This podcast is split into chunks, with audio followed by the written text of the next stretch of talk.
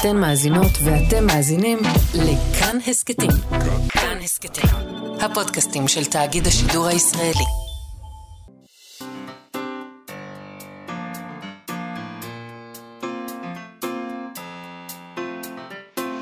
מה שכרוך, עם יובל אביבי ומיה סלע.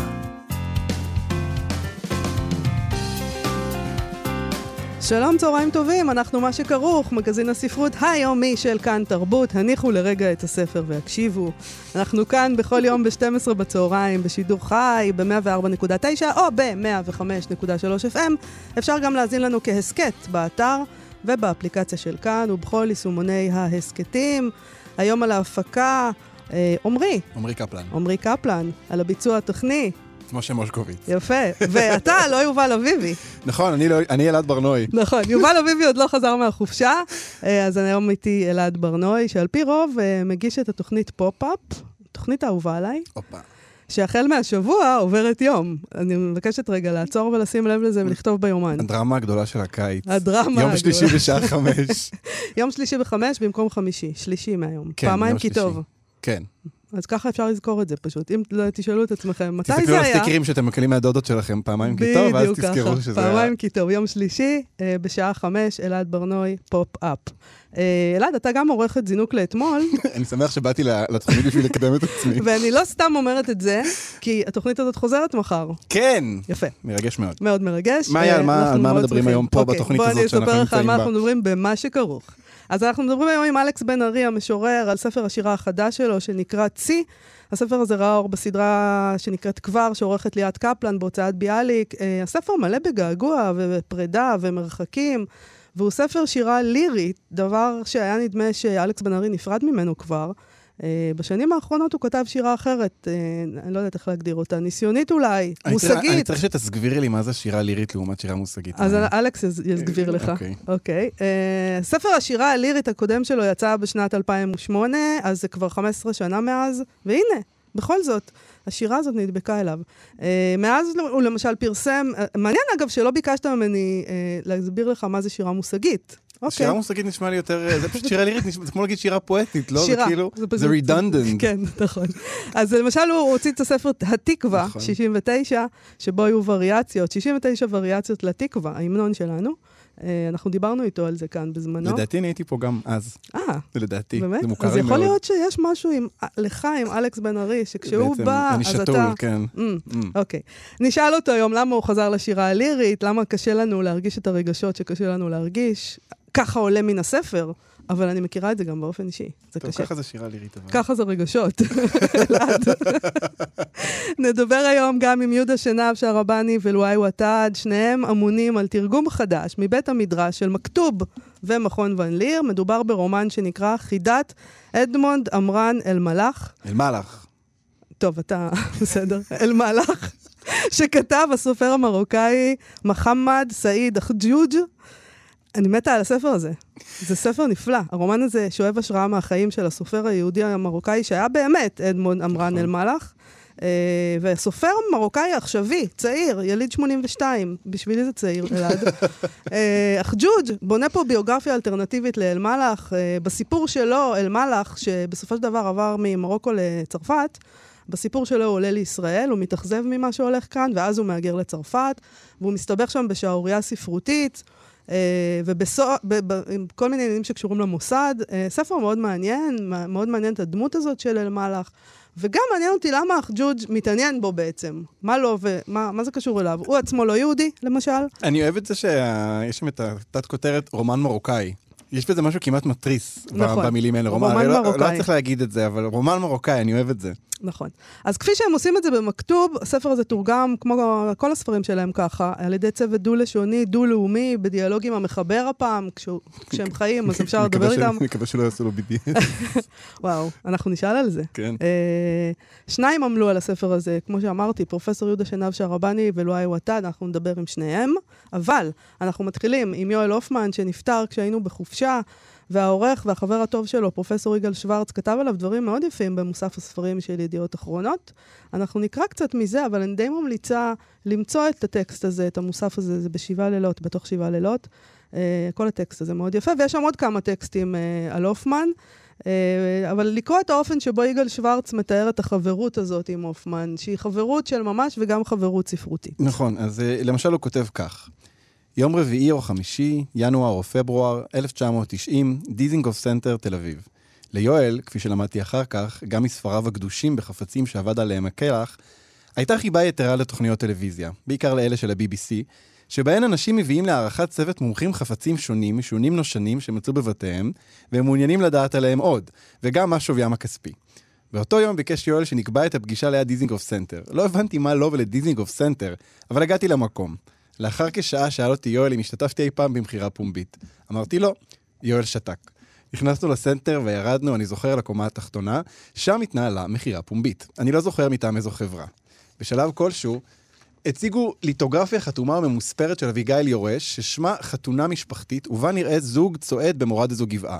ומי שנדמים כמוזמנים לחתונה, עומדים על ספסל ונראים כאילו זה עתה קפצו עליו, כי ראו לפניהם עכברים ומקקים. הכרוז הכריז מחיר על הליטוגרפיה, ולתדהמתי יואל הרים יד. כך כמה פעמים, עד שזכה בתמונה. אחר כך לקח אותה, ונתן לי אותה במתנה. זה דמות קולנועית, יואל הופמן. זה כאילו מדהים, כי הוא, נכון, את יודעת, מהקריאה של הטקסטים שלו, עולה איזה חום, ואיזה, סליחה על המילה, ואיזה חמידות, כי בא לי לחבק אותו, והוא מספר את זה, ובא לי לעוד. אני נורא אוהבת שאתה אומר את זה, אלעד, בגלל שהרבה אנשים שכתבו על הופמן עכשיו, אחרי שהוא מת, וגם קודם, כשהוא היה חי, תמיד כותבים על המסתורין, ואיזה אדם מסתורי הוא, ואתה רואה את החמידות ואת החום. זה יפה, זה נכון. בוא נקרא עוד תמונה מהמכחול של איגל שוורץ, הפעם נווה שלום, 1990-91, זה ככה מתוארך. הטלפון הקווי שלנו בנווה שלום מצלצל, אני מרים, אין קול ואין עונה. אני מבין, מחייך ומניח את השפורפרת במקומה. לאחר 5 דקות הטלפון מצלצל שוב, אני מחייך ולא מרים. אני מכיר את הנועל. אני שומע שהצלצול נגמר, והטלפון עובר למצב הקלטה. זה מפעם, לא יודעת אם אתה מכיר את זה, אבל פעם היה מה שנקרא מזכירה אלקטרונית. מכיר מהסדרת טלוויזיה. הייתה לי כזאת, רק שתבין. אחר כך עברנו לקרוא לזה משיבון, אבל כי מזכירה היה נשמע לנו לא פמיניסטי. נמשיך. ההקלטה נגמרת, אני מרים, מחייג לתא הקולי, ומקשיב. שלום לך, אומר קול מרוסק. ובכן, אני הוגה בשתי הציפורים החולפות זה אתה בחלוני, ומתכנן סצנת מותי. אתה שואל איך זאת תיראה? פשוט. אשכב לי כאן במיטה הצחורה בבית החולים, כרית נוחה תחת ראשי, עיניי עצומות. בדמיוני אני רואה 2 ציפורים חולפות בחלוני, וליד מיטתי ניצבת האחות הראשית, לבושה מדים לבנים צחורים, כובע אחות רחמניה על ראשה, וכף ידה הימנית מונחת בעדינות על כתפי השמאלית. זה פשוט ממיס. זה פשוט... הוא התקשר אליו, הוא הרים את הטלפון והוא לא עונה, כי הוא רוצה להשאיר לו הודעה קולית. שזה... מה זה? אבל תחשוב עלינו היום. אתה כשאתה רוצה להתקשר אליי, אתה כותב לי הודעה, ואתה אומר לי, אני מתכוון להתקשר. אתה אפילו כשאתה שולח לי יוטיוב, אתה כותב לי, אני שולח, סליחה על היוטיוב. אז זה משהו כזה. כן, זה בעצם אותו קונספט. זה אותו דבר. זה אותו קונספט. נכון. טוב, בתמונה התשיעית הוא מתאר את שריפת הארכיון של יואל הופמן באפריל 2017 במעלות, שם הוא התגורר אז. שטח ליד חצר ביתם של נורית ויואל הופמן. יואל מזמין אותי לטקס שריפת הארכיון שלו. אני מסרב ואומר לו שהוא משוגע. מי השתתף, אני שואל? אני והרב עודד. אז בטוח שאני לא בא, אני אומר. אני מתכתב עם נורית, היא מצועזעת, הוא מתעקש לשרוף הכל, היא כותבת לי, תעודות, צילומים, הכל. ועם זאת, משהו בהחזרת הציוד כן מדבר אליה. זה מרענן, לא? אני מבועת. אבל אני בטוח שנורית תצליח לשמור משהו. נורית מצלמת. תחילת הקרטונים, ומחלה או שקיות הפלסטיק הכחולים, שתוכנם עתיד עוד רגע לעלות בעשן השמיימה. אחר כך את השריפה. לידה עומדים יואל והרב. ובסוף את עיגול האפר שנשאר מסומן על הדשא באתר השריפה. ואני חושב קצטניק וקפקא ויואל והשואה ויואל והפואטיקה שלו, שמה שצריך להישאר זה רק יראי חלום, שנולדו משום מקום ולא הותירו עקבות. תשמע, הוא השאיר הרבה בעיניי, וכל מי שאהב אותו יודע בדיוק מה הוא השאיר, אז אני רואה שדווקא, אני רואה את זה שיש בזה משהו יפה גם, שהאדם משאיר רק את מה שהוא רוצה להשאיר. יש לי הרבה פעמים את המחשבות האלה, שאני חייבת להשמיד כל מיני דברים, כי כשאני אתפגר... מה זה? אני חושב על זה כל הזמן. אני חושב על תמונות מהטלפון שלי, שאני רוצה למחוק סלפים מכוערים ודברים... אז עזוב מכוערים, אני צריכה שהבת שלי תקרא את כל השטויות האלה, באמת, יש דברים שמוטב למחוק. מוטב שישרפו. ויפה שעה אחת קודם. טוב, אני קראתי את ההספד שכתב עליו בני ציפר, זה עוד משהו שאני רוצה לדבר עליו, עורך תרבות וספרות בארץ, ודי השתוממתי, ציפר כתב שהברנז'ה הספרותית שכחה מקיומו ונטשה אותו, והוא אותה. שזאת שטות רצינית בעיניי. אני לא יודעת מה זה הברנז'ה הספרותית, אבל הופמן, אתה מרגיש שהוא נשכח וננטש, הוא לא נשכח ולא ננטש, הוא חי כמו שהוא רצה, הוא היה סופר נערץ, אף אחד לא נטש אותו ולא שכח אותו. אני חושבת שהוא, אני די יודעת שהוא ידע איך אוהבים אותו ומה חושבים עליו, ויש גם את העניין הזה תמיד, דיברתי על זה כמה פעמים פה בתוכנית, כל פעם כשמישהו יש איזה סופר שלא מתראיין, עושים איזה עניין, הוא הופך להיות אדם מסתורי, יש איזה ארומה כזאת סביבו של מסתורין ומוזרות, אגב, זו שיטה טובה, אבל בתנאי שבאמת מישהו מעניין מישהו. זה לא הסיפור גם, הוא באמת לא, הוא כאילו, את יודעת מה הוא? הוא כמו מיץ פטל, רק בלי הפאסיב אגרסיב. הוא באמת, הוא כאילו, הוא דמות כזאת שהוא יושב בבית, והוא לא יושב בשביל שכולנו נתעסק בו, זה לא עניין, כאילו, הוא לא עושה פרפורמנס מהסיפור הזה. קשה לנו להבין שהוא באמת לא התעניין בדבר הזה. אני גם לא מצליח להבין איך אנשים אומרים שהוא מסתורי, כאילו, אני מרגיש שאני מכיר אותו ממש טוב, פשוט תקראו את הספרים שלו, זה דרך נורא נורא קלה להכיר. נכון, וגם אתה יודע, אם אתה רוצה להכיר אותו, פשוט יכולת להרים עליו טלפון, הוא היה עונה, זה דברים שבראש שלנו, שאנחנו צריכים לדבר איתו באיזו צורה עילאית ומתוחכמת. בסוף אפשר היה לדבר עם יואל הופמן על חומוס. אני חושבת שהוא אהב חומוס מאוד. איזה חומוס טוב, חומוס זה נושא טוב. נכון. פשוט לא לפרסום. אם זה לא בתקשורת, זה לא אומר שזה לא קיים. יש דברים שמתקיימים. יש דברים שמתקיימים, אנשים חיים שם, אתה יודע, והם לא מתראיינים, והכל בסדר. אז אנחנו עוד נקדיש פה תוכנית ליואל הופמן. אבל זה היה על קצה המזלג, ועכשיו אנחנו נשמע שיר שאני מכירה בזכותך, אלעד, ששלחת לי לפני כמה ימים, ואם הייתי טיפוס בכיין, הייתי בוכה. קוראים לו קור אחרון, שרה אותו אפרת גוש עם אנטון קוצ'ר, והתעלפתי ממנו. שמעו.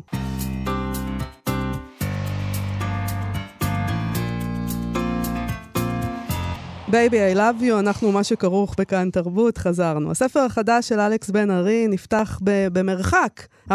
המרחק, להיות תמיד בקרבתו, הוא כותב, והוא נגמר בגעגוע. אלכס, אתה מתגעגע, אתה יושב בלילה, הוא מתגעגע. ובתווך שם יש פרדות, אנשים שפוגשים או שכמעט פוגשים, אנשים שמחמיצים, אנשים שמדמיינים, אנשים שהיו פעם, ואולי גם איזה אני שהיה פעם. והוא איננו עוד. והמרחק הזה הוא תמיד שם. לספר הזה קוראים צי, ואמרנו בפתיח שלנו שהוא כבר מזמן לא פרסם שירה לירית, מאז 2008, שאז יצא הספר שלו ימים סמויים בהוצאת כרמל, והוא פנה מאז לרחובות אחרים, לצורות אחרות, לתקווה 69, למים, והוא גם ערך ותרגם, והוא גם מפלרטט עם אומנות חזותית, גם היום נדבר על זה. שלום למשורר אלכס בן-ארי. שלום, מיה סלע. שלום למיה סלע ולאלעד ברנוי. לאלעד ברנוי. שלום, אלעד. אני רוצה להתחיל משאלה, שאלת תם. כן. על מה אנחנו מדברים כשאנחנו מדברים על שירה לירית? למה הכוונה? יפה. זאת השאלה? כן. מה זה שירה לירית, אלעד שואל? הבנתי. שירה לירית זה כאילו הדיפולט קצת של עולם השירה, זה קצת קשה לפעמים לענות על זה מדויק. אני אמרתי לו, זה פשוט שירה. לרוב הקוראים, זה פשוט מה שקוראים שירה, כן? כלומר, אולי יותר יהיה קל להסביר את זה מול מה זה לא, נכון? מול השירה המושגית כפי שמאיה קראה לזה. אז נניח, יש כל מיני פעילויות מילוליות אחרות שבחלקן באמת עסקתי, שזה נגיד הייקו, שלא הזכרת בפתיח. נכון. אז זו שירה לא לירית. פעילויות מילוליות, אני אוהבת ההגדרה. זה מזכיר לי פשוט את, אפשר להגיד השירה הנורמלית, זה כמו שאורלי קסבלום שאלו אותה באיזה אלוהים מאמינה, והיא אמרה באלוהים הרגיל. אז השירה הרגילה, נכון? אבל כן, הלירית זה הרגילה עם ה... שבדרך כלל נכתבת מהעמדה של האני, ועוסקת במצוקותיו, רגשותיו, ומנוקדת. עמידתו של האני בעולם וכו'. ומנקדים אותה. באמת בניגוד להייקו, ומנקדים אותה.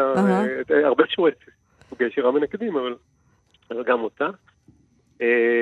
בניגוד לבאמת לדברים יותר, נגיד שירה אילוצית, כמו התקווה שהזכרת, שמתעסקת, או פרוצדורלית, שבה מייצרים שירה באמצעות כל מיני מנגנונים. אתה זורק מילים וכל אחד מהם בא לי לתפוס. אתה אומר, שירה אילוצית זה כלומר שירה שצריכה לעמוד באילוצים מסוימים, כמו אילוצים שנתת. לא להשתמש באות א', למשל. נגיד. או תתאר לנו לרגע בקצרה, למי ששכח, מה עשית שם בתקווה 69? התקווה למשל היא לא בדיוק שירה אילוצית, היא שירה פרוצדורלית.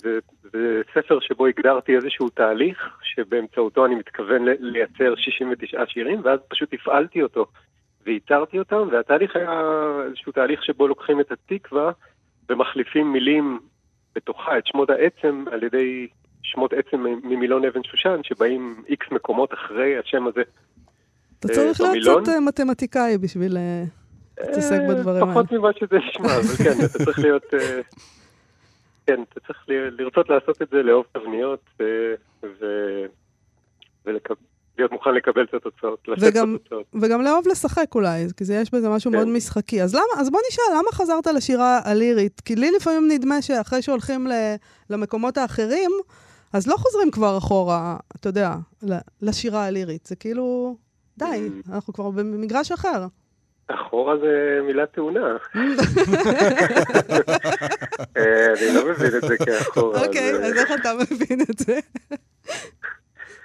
האמת היא שלא, אני לא חושב שגם לחזור זה בדיוק המילה, אני לא חושב שבאמת עזבתי אותה. פשוט באמת עברו 15 שנה מאז הספר הקודם, שירה לירית, שבאמת היה הספר הראשון גם שהוצאתי. והאמת היא ש15 שנה זה נראה לי פרק זמן מאוד מאוד סביר בשביל לכתוב ספר של שירה לירית, כי שירה לירית זה משהו שלוקח זמן. זה דברים שמצטברים בתוך החיים, וכל אחד לוקח לו גם זמן, כל שיר לוקח לו הרבה זמן, כלומר, כל שיר יש המון שירים שלא כדאי להכניס אותם וכו'. פשוט באיזשהו שלב הבנתי שזה מה שקורה, כאילו שזה קרה במשך כל 15 שנה האלה, והצטברו שירים. ביתר סט בכמה שנים האחרונות, שגם היו מאוד אינטנסיביות מבחינת אירועי חיים. והייתה לי הזכות שאני עובד עם ליאת קפלן, שהיא העורכת של, האמת ששל חצי מהספרים שלי, של 3 מהם. הספר הראשון, הספר הזה, וספר ההייקו הראשון. ולליאת, מעבר למעלות שלה כעורכת, שאפשר להקדיש לזה זמן פעם, וכדאי, אבל יש לה גם את התכונה הזאת שהיא פתאום תופסת אותך ואומרת לך, נראה לי שיש לך, תראה לי רגע את כל מה שיש לך בתחום הזה, נראה לי שהגיע הרגע. והיא ממש צדקה 3 פעמים, גם בספר הראשון וגם בספר אייקו וגם בספר הזה. ברגע שהיא אמרה את זה, פתאום הבנתי שבעצם עשיתי את זה כל השנים האלה, ושבאמת זה הצטבר לאיזה רגע שכדאי להתחיל לעבוד עליו. זה היה לפני 4 שנים בערך או 5. טוב, זה גם דבר נדיר לעשות את זה בצורה הזאת, כי היום, אתה יודע, זה פוטו פארד כזה, כל הזמן מוציאים ספרים, יש אנשים שכל שנה מוציאים ספר, אז 15 שנה זה משהו כן, אנחנו מרימים גבה, אומרים, מה הוא עשה? אז באמת, יש איזה מתח נראה לי, בין הרצון להוציא ולפרסם ולכתוב, לבין מתי כדאי כאילו לעשות את זה, האמת היא שבאמת זה דורש המון המון זמן, לדעתי, שירה לירית, אני לא מכיר דרך אחרת, אבל מה שאפשר לעשות בינתיים זה לעשות דברים אחרים, שזה היה הפתרון שלי, אני חושב, באיזשהו אופן. אז אלכס, בוא נשמע אולי, לפני שאנחנו ממשיכים, שיר אחד, תקרא לנו שיר אחד מהספר. בסדר, זמור. אני יכול לקרוא שיר, הזכרת שיר אחד בפתיח, אבל אולי אני אקרא דווקא את בילדותי. טוב. זה שיר מאמצע הספר, ספר די קטן, יש פה פחות מ-40 שירים. כן, זה שיר שחוזר בעצם לתשתית הנפשית הבסיסית מהילדות, ומנסה להבין אותה לאחור, ובאמצעותה גם אולי את הספר. בילדותי. בילדותי לא ידעתי להתלונן על בדידותי. תרוע במיטה, שיחקתי 6 עם עצמי, והרכבתי תוכניות לימודים אישיות מאנציקלופדיות ישנות. דיברתי ברכות אל חפצים, מראתי מעשים וימים, נלחמתי בביתות ברוסלי בארנבון צמר כתום שסרגה לי סבתי, שאהבתה בחגים ובשבתות חיממה את קירות התא. מילאתי מאות שאלוני בחן את עצמך וריכזתי את התוצאות בטבלאות גדולות שניתן לגהור עליהן. את ספרי החמישייה האהובים קראתי שוב ושוב וסיכמתי את מספר הפעמים שכל שם הופיע כדי לדעת מי מהגיבורים היה האהוב ביותר על הסופרת. אלה היו ימים שאימתם לא נודעה. אש תוקה צרפה הכל מן הפנים פנימה. הדברים שנותרו על תילם עומדים ספורים ומרוחקים זה מזה, כלבני חציר בשדה רחב. אלכס, גם פה יש איזה ממד בספר, מצד אחד יש משהו מאוד ילדותי ובסיסי כזה בתיאור שלך, אתה יודע, ממש נותן רפרנסים כאלה של חדר ילדות, אבל עדיין אני מזהה כאן איזושהי פרוצדורה, את השאלונים, את הטבלאות, את הדברים שדיברנו עליהם מקודם. סיכם את מספר הפעמים שכל שם מופיע בחמישייה, גם אני על זה אמרתי, המתמטיקאי פה, כן. מעניין. אני חושב, ספציפית אם חוזרים, כמו את השיר הזה מתאר נוף קשה למדי, של ילדות, אני לא יודע כמה עובר הקושי האמיתי שלו, אבל זה מין קושי לא מוחש, זה לא איזה ילדות מתעללת או משהו, אבל יש קושי בזה שאתה ילד מאוד, שלא מסבירים לו מספיק על העולם, ולא מלמדים אותו דברים, והוא הרבה לבד. זה קצת רובינזון קרוזו כזה, רק שרובינזון קרוזו היה מבוגר, והוא ידע בערך איך דברים צריכים לקרות, הוא רק לא ידע איך לעשות אותו בודד. גם הייתה לו את התשתית להגיד שהוא נמצא באי-בודד, כלומר לילד גם אין את היכולת הזאת של... אחת המילים הראשונות בשיר זה בדידותי, כלומר עצם זה שאתה מצליח לנסח את המילים האלה. נכון, ואתה כאילו, נכון, אתה גם צריך לנסח את השאלה וגם למצוא את הפתרון, אז אתה נתפס לכל מיני דברים מתמטיים, פרוצדורה, כל דבר שהוא מוצק הוא אטרקטיבי. שאפשר, דברים שאפשר לגהור עליהם, כמו שכתוב שם, דברים שאפשר לספור, דברים שאפשר להגיד, הנה, זה קיים. ובסוף אתה מצליח כמה שאתה מצליח, ואתה צריך לבנות איזה משהו. בסוף הנוף שהשיר מסתיים בו, זה מין לבני חציר בשדה רחב, כלומר משהו ענק, פתוח, שיש בו איזשהם גושים שאיכשהו כן עומדים על תילם, מרוחקים זה מזה.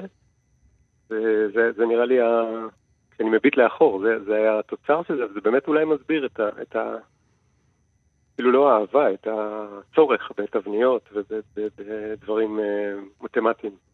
אתה כותב בספר על להיות בקרבת המרחק, ואז להיוולד מחדש. מה זה המרחק הזה? להיות שם לידו. ומה זה הלידה מחדש? המרחק, אני מדברת על השיר הראשון בספר באמת, שנקרא המרחק, והוא כולו מתעסק איך להיצמד למרחק שמתחיל להיפתח, כדי לא לתת לו להיפתח. ומה זה המרחק הזה? אפשר אולי לדבר על המילה נוכחות, כלומר, על הדבר הזה שנראה לי כולנו מכירים, שאתה מאבד את המגע עם הדברים, עם העולם כמו שהוא, ואתה מתחיל לחיות, נקרא לזה, בתוך הראש שלך, או בתוך המחשבות שלך, או הפנטזיות שלך, איפה שאנחנו חיים כנראה רוב הזמן. אבל יש את הרגע העדין הזה, שזה מתחיל לקרות, שאתה לפעמים יכול לתפוס אותו, כשאתה נוכח, ורגע אחרי זה לא נוכח.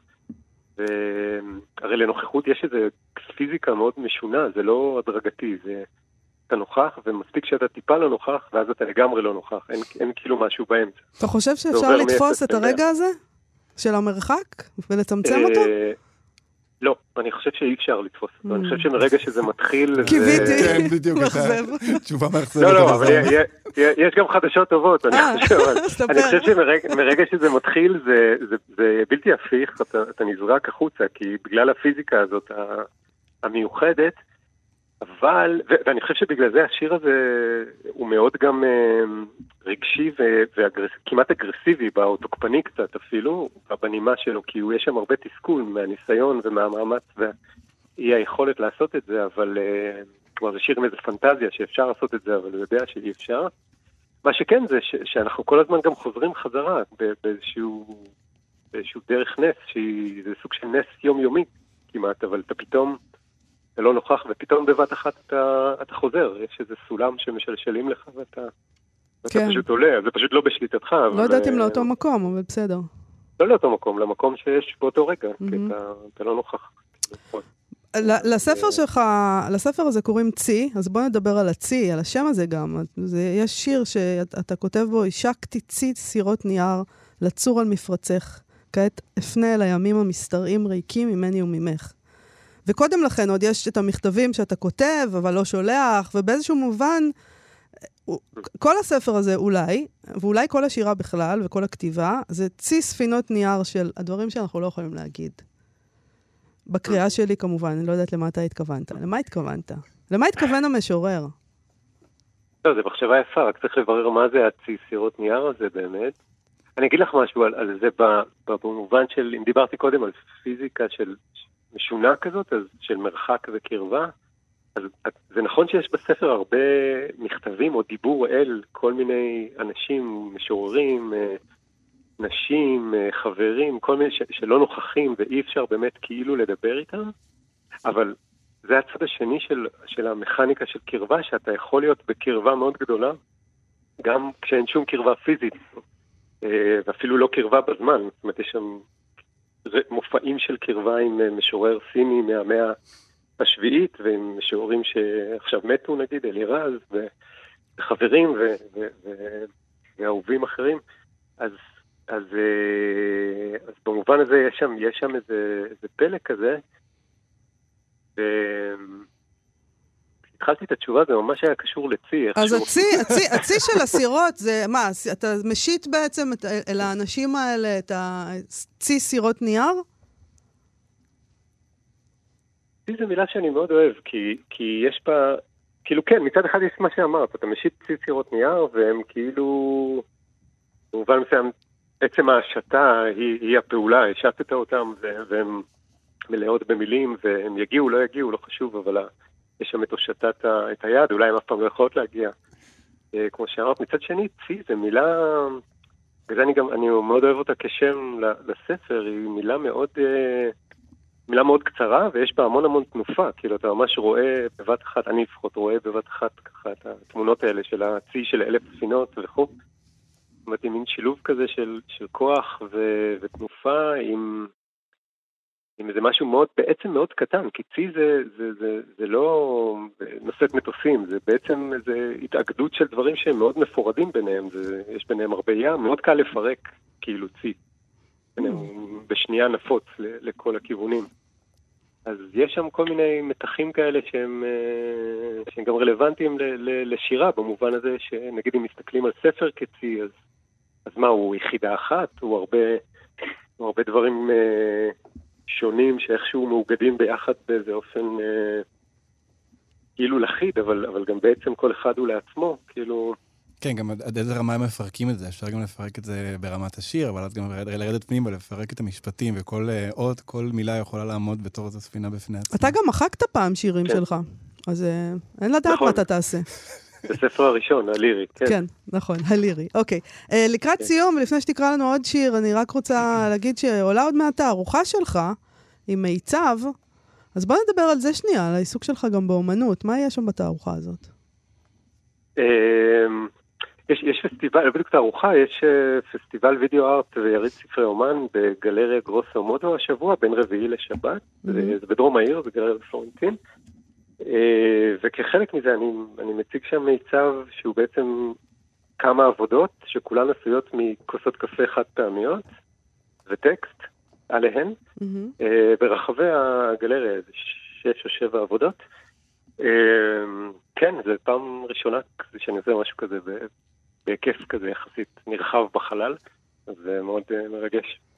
יפה, אז מי שרוצה יכול ללכת לגרוסו מודו, אנחנו נשמח אם תקרא לנו עוד שיר. וגם יש שם בשבת באותו מקום, תהיה פעם ראשונה שאני אדבר על צי, כאילו בעצם יהיה מפגש כזה סביב צי.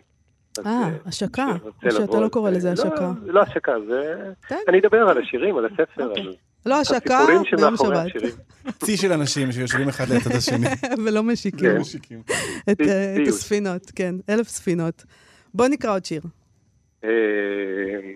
אז אולי אני אקרא את השיר שהזכרת בפתיחה. בבקשה. שיר האחרון בספר, שנקרא אלכס אתה מתגעגע. כן. אלכס אתה מתגעגע. אלכס, אתה מתגעגע. אתה יושב בלילה ומתגעגע. לבד, מול חלון גדול, בחוץ חושך. בינך לבינו משתקפת מנורת הבית. אל תפחד, אתה מתגעגע. תן לזה לבוא. אל תקום, אל תכתוב. ותר לו. מסור את עצמך בידו.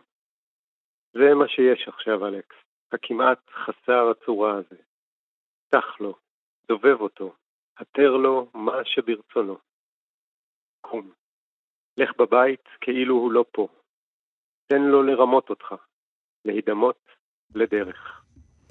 להידמות לדרך, אלכס בן-ארי, צי, סדרת כבר בהוצאת מוסד ביאליק, ספר שירה חדש. תודה רבה לך, אלכס. תודה, אלכס. תודה רבה, מיה. תודה רבה, אלעד. להתראות. ביי ביי.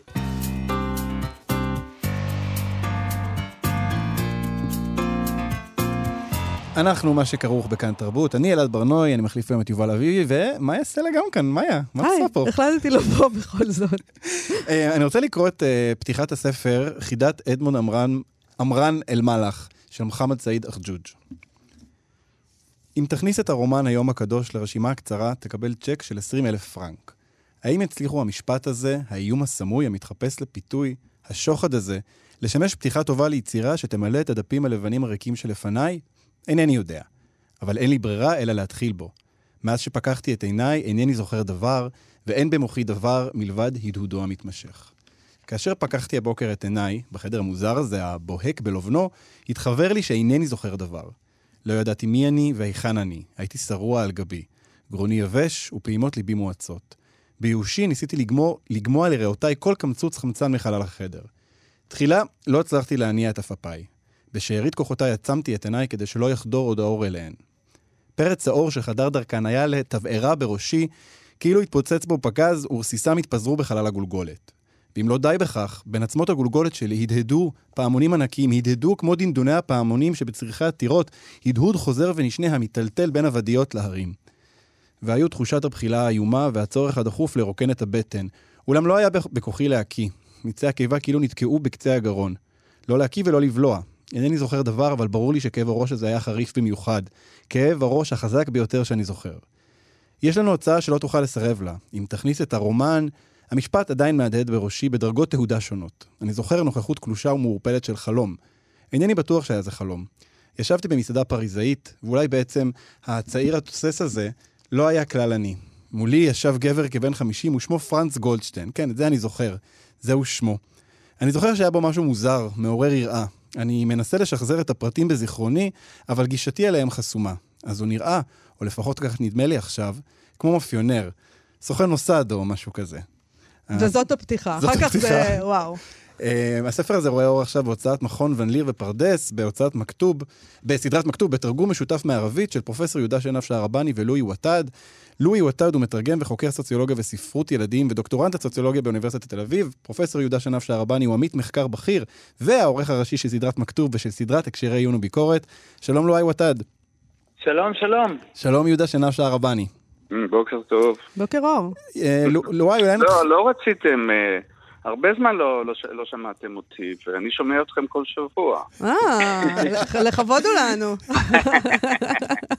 נתקשר יותר, תקשיב, נתקשר יותר. רציתי להשתתף בשיחה הקודמת על אלית בלייטון, גם אני הייתי סופר, ומתמטיקה ושירה זה לא כל כך רחוק. נכון. ואין יש עתיד ועבר, כל מיני כאלה. לדעתי יהודה שנהב יכול להשתתף בהרבה שיחות כאן בתוכנית, אבל אנחנו נדבר עכשיו על גיבור הספר, על אדמונד אמרן אל מלאך. מי הוא היה, לואי? אולי תספר לנו מי הוא היה הגיבור הזה. כן, אז אדמונד אמרן אל מלאך הוא בעצם סופר ועיתונאי יהודי מרוקאי, יליד 1917, נפטר ב-2010. הוא היה יהודי מרוקאי שבעצם התנגד לציונות, ובזמן העלייה ממרוקו הוא בחר להישאר שם. ולאט לאט הוא עבר לצרפת, חי בצרפת תקופה ואז חזר שוב פעם למרוקו. הוא היה סופר ומתרגם מאוד מאוד חשוב בעולם הערבי באופן כללי, וגם כתב המון על יהדות מרוקו. יהודה, למה בספר הזה ארג'יוג' מנסה להביא אותו, מביא אותו לישראל קצת, מעלה אותו לישראל בתור התחלה, לראות איך הוא מסתדר פה, כולל אולי, כל הספר הזה זה אולי, אתה אף פעם לא יודע מה באמת קרה. כלומר, אפילו בסיפור של הסופר, הוא לא יודע מה באמת קרה. אז מלחמת יום כיפור, 6 הימים, יש כאן כל מיני. למה הוא מביא אותו לפה? מה מנסה לבדוק? תראי, קודם כל יש מסורת מאוד מעניינת של כתיבה ערבית על יהודים ב-20 שנה האחרונות. יוצאים הרבה מאוד רומנים. נג'את אל-חאג' שחוקרת את זה, טוענת שהיא הגיעה ל-26 ספרים על יהודים ב-20 השנה האחרונות בעולם הערבי. כלומר, יש מן איזה כמיהה לחזור ולעשות איזה חיבור עם היהודים שעבדו לנו, שהם קוראים להם לא היהודים הערבים כמונו, אלא הערבים היהודים. זאת אומרת שהמרוקאים בעצם מתגעגעים ליהודים שלהם? נכון. זה הסיפור. מתגעגעים, לא יודע אם מתגעגעים ליהודים שלהם רק, אלא גם לאופן שבו אולי גם אפילו מתחרטים לאופן שבו יצאו או הוצאו או גורשו היהודים ממרוקו או מארצות ערב. אבל כן, יהודה, זה באמת נכון, כי זה נשמע קצת כמו פנטזיה כזו שנעים להגות בה, אבל שלא בהכרח עומדת עם המציאות ועם המציאות של ישראל היום בעולם הערבי. רגע, שנייה. אז מה שאני אומר זה קודם כל צריך להגיד שזה הרומן המרוקאי הראשון שתורגם אי פעם לעברית. זה נשמע מוזר, אבל ככה זה. זה באמת מוזר. בסך הכל התפרסמו 4 נובלות מצפון אפריקה בעברית, בכלל. אז צריך להגיד את זה to begin with.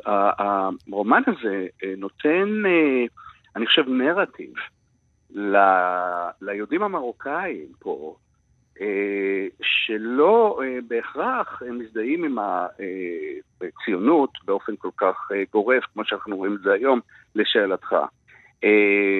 הרעיון הזה של לבוא ולהגיד, הנה, יש לנו פה סיפור שמשתלב אחד בשני. אגב, הוא ארג'יוג' גם כמו שאתם אומרים, רמזתם, הוא מרמז שאולי הייתה נגיעה למוסד בתביעה של אגוז וכל הדבר הזה. הוא בעצם מנסה לספר על יהודים. עכשיו, בדרך כלל כשאנחנו קוראים את הספרים האלה שכותבים סופרים ערבים על ישראל, על יהודים, אנחנו לא מתרשמים. יש המון חריקות, והקורא הישראלי, העברי, יראה מיד שיש את החריקות האלה. נכון, זיופים. כן. כן. Mm-hmm. בספר הזה יש פה ושם באופן מינימלי, אבל זה ספר שעובר אותנו כקוראים ישראלים, נכון. הוא ספר מרתק שכותב ערבי על היהודים, גם היה הספר היהודי היפה של עלי אלמקרי, בתימן, שכותב ערבי על יהודים, שתרגמנו, והיה עוד. רק להגיד לסקירה היפה של לואי, על עמרן אל-מלח. כן. אני יכול עוד רגע, או ש... בטח. כן, או שלואי רוצה לדבר. רגע, תמשיך שנייה, יש לי שאלה ללואי. עוד רגע. אז מה שצריך להגיד על אדמונד עמרן אל-מלח, שהוא, מה שהוא טען, אגב, הוא הוחרם על ידי הקהילה היהודית המרוקאית. מה שהוא אמר, הוא אומר, מה שאתם המרוקאים עושים, זה בדיוק מה שהציונות עושה מעבר השני. אתם מייצרים אויבות, יחסי אויבות, בין יהודים ומוסלמים, שלא היו. הספר שלו, מיל אנג'ור, 1000 שנה ויום אחד, הוא על זה. איך 1000 שנה של חיים משותפים התהפכו ביום אחד. נמחקו ביום אחד. והזירה העיקרית שבה הוא עושה את זה, זה השפה. הוא כותב בצרפתית, מכניס פנימה יהודית ערבית, מכניס פנימה ברברית ועברית. זאת הזירה שבה הוא נלחם במה שהוא בעצם קורא הקולוניאליזם האירופי, שיצר יחסי אויבות בין יהודים וערבים. לואי, אני רוצה לשאול אותך, אני מבינה שעבדתם מול הסופר, מול ארג'יוג', איך זה התנהל הדבר הזה? איך היה לתרגם אותו? איזה קשיים היו? נכון מאוד. היו בעצם כמה מסגרות של תרגום. בעצם אני ויהודה ישבנו ביחד במשרד ותרגמנו ביחד, ואל מול זה אז היו לנו דיונים גם עם ארג'יוג'. כשלואי מקריא ואני כותב. בערבית. זאת אומרת, רוצים לשמוע את הערבית, כן. ואז אנחנו עושים את זה הפוך כדי לבדוק שזה עדיין עובד ועדיין אפשר להבין את אותם דברים. אז שיחקנו בין שתי השפות וניסינו ממש לתרגם את זה כמה שיותר טוב, כפי שאנחנו תפסנו את זה. ומעבר לזה, התכתבנו כל הזמן עם חג'יוג' במייל, ועשינו איתו שיחות זום, כדי לדון איתו בפסקאות שלמות לפעמים, שחשבנו שאפשר לחשוב אותן אחרת, אולי לבטא אותן אחרת, ואז ראינו מה הוא חושב על זה, ודרך זה הצלחנו באמת להבין שלפעמים הוא רמז לדברים ש... או שאנחנו פספסנו, או שהוא לפעמים פספס בדברים שקורים פה. אז כל השיחות האלה עזרו לנו. כן. תגיד, איך עשית את זה? מה, הוא שיתף פעולה? לואי לקח את העברית, ועשה מה שנקרא תרגום לאחור. תרגם את זה לערבית, שאתה שלח לו. כן, בדיוק. ואז הוא זיהה את מה שאנחנו הסתכלנו עליו. למשל, הספר עצמו בנוי משני סיפורים מקבילים, בעצם סיפור מסגרת והסיפור של הביוגרפיה האלטרנטיבית של אדמונד עמרן אל-מאלח. ובסיפור המסגרת שאנחנו פוגשים בעצם את אדמונד עמרן כאיש מבוגר, שמוצא את עצמו מעורב בשערורייה ספרותית, בסוד כמוס על המוסד, כמו שיהודה אמר, ובעצם אנחנו מתחילים להבין שיש פה איזו מורכבות של שחיתות ופוליטיקה פנימית של ועדות פרסים. פרסים ספרותיים, שזה תענוג. זה אוניברסלי, כן. זה אוניברסלי, כן. מה שחג'יוג' עשה שם, זה שהוא התחיל לרמוז על דברים שבאמת קרו. ורק מישהו שמכיר מה קורה יכול לזהות את הרמיזות האלה. אז ניסינו לשאול אותו, לפעמים עלינו על זה נכון, לפעמים לא הבנו את הרמיזה במדויק, והצלחנו בסוף לחשוף את המזימות שהוא רוצה לרמוז אליהן, ולהעלות אותם גם בעברית, כדי שגם קורא בעברית יוכל לזהות חלק מהן. יהודה, אני רוצה לשאול אותך לקראת סיום, העניין הזה של תרגום לעברית, איך זה עובר שם? כי אני יודע, יש היסטוריה של בלגנים עם הדברים האלה, עם המון כוונות טובות. אני זוכר את כמל ריאחי ורודף העקוזים, שהסתבך בגלל התרגום לעברית. הוא לא היחיד. הוא לא הסתבך בגלל התרגום לעברית, הוא הסתבך בגלל הרעיון שהוא נתן לידיעות אחרונות. יש הבדל גדול. אנחנו מקבלים המון פניות מסופרים מהעולם הערבי, שנתרגם אותם. אנחנו גם מקבלים סירובים לאנשים, חלק מהאנשים שאנחנו פונים אליהם. יש לנו גם לפעמים משברים בעניין הזה, אבל מה שעומד לי, אני חושב, אם מותר לי להגיד, זה שצורת התרגום שלנו, שהיא יהודית-ערבית, והיא לא של מתרגם בודד יהודי, אלא שאנחנו עושים בעצם את כל התרגום המשותף יחד עם הקריאה, ואנחנו גם עושים דה-אוריינטליזציה של טקסטים לפעמים, ושמות שמות של מקומות וכולי. אז בדרך כלל יש לנו הרבה מאוד קרדיט בעולם הערבי, ויש הרבה ספרים שמחכים גם בתוך הבלגן הזה וגם מתוך ה-BDS, מפני שאני חושב שתרגום הוא לא רק כמובן חיקוי של המקור, אלא גם בסיס להתנגדות למצב מסוים. אבל אני ממש מופתעת, אבל יהודה, מזה שאתה אומר שהם פונים אליך כבר, שהם רוצים שאתה תתרגם אותם. זה סיפור חדש, זה לא היה עד לא מזמן הדבר הזה. נכון, נכון, נכון. ואנחנו שומרים על זה על אש קטנה. עכשיו האש כבר לא קטנה אם אתה מדבר על זה במה שכרוך, אני נורא מצטערת להגיד לך. נכון. אני אגיד לך משהו, אליעס חורי, ידידך משכבר הימים, שדיברתי איתו בעבר, כששאלתי אותו, יש לנו איזה סרטון משותף שעשו לנו עכשיו, כשהיינו בצרפת ביחד, ועשינו אגב את אדם בדמותי, הספר הבא שהולך לצאת של אליעס חורי, בתרגום סימולטני. הוא היה כותב ואני הייתי מתרגם. אני התחלתי לתרגם לפני שהוא גמר. כלומר, אנחנו מפתחים סוגים שונים של דיאלוג. זה הרעיון, הרי צריך להחזיר את הדיאלוג לתרגום. זה שיושב מתרגם אחד ומתרגם ולא מדבר עם אף אחד, זה בסדר, אבל זה סטרילי, אין פה דיאלוג. ובמיוחד במצב היהודי הערבי, זה מחייב דיאלוג. אבל זה אומר שגם משהו אולי בעולם הערבי השתנה, זאת אומרת שהם פחות מפחדים להוציא ספר שבסופו של דבר, אוקיי, התרגום הוא ככה, אבל הוא בעברית, זה ספר בעברית של סופר ערבי. לואי, אתה רוצה להתייחס לזה?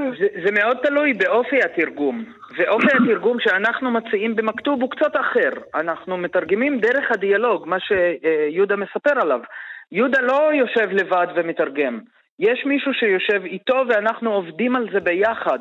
שנינו שולטים בשתי השפות באופן מלא, בעברית ובערבית, ואז אין איזה ריבונות או כוח או משמוע של שפה אחת על השפה השנייה. יש לנו איזה משחקיות והבנה מעמיקה של שתי השפות. אז זה מה שאנחנו מנסים לעשות פה. ואני חושב שעצם זה שסופרים חשובים בעולם הערבי, כמו אליעס חורי ואחרים, כותבים על זה ומתייחסים לזה ככה, אז זה משנה את התפיסה ואיך מסתכלים על מכתוב ועל הפרויקט הזה של תרגום ביחד בעצם. טוב, אני חייבת להגיד לכם שזה מאוד מוזר לצאת אופטימית פתאום מהסיפור הזה. אני יכול להגיד עוד משפט? משפט, כן.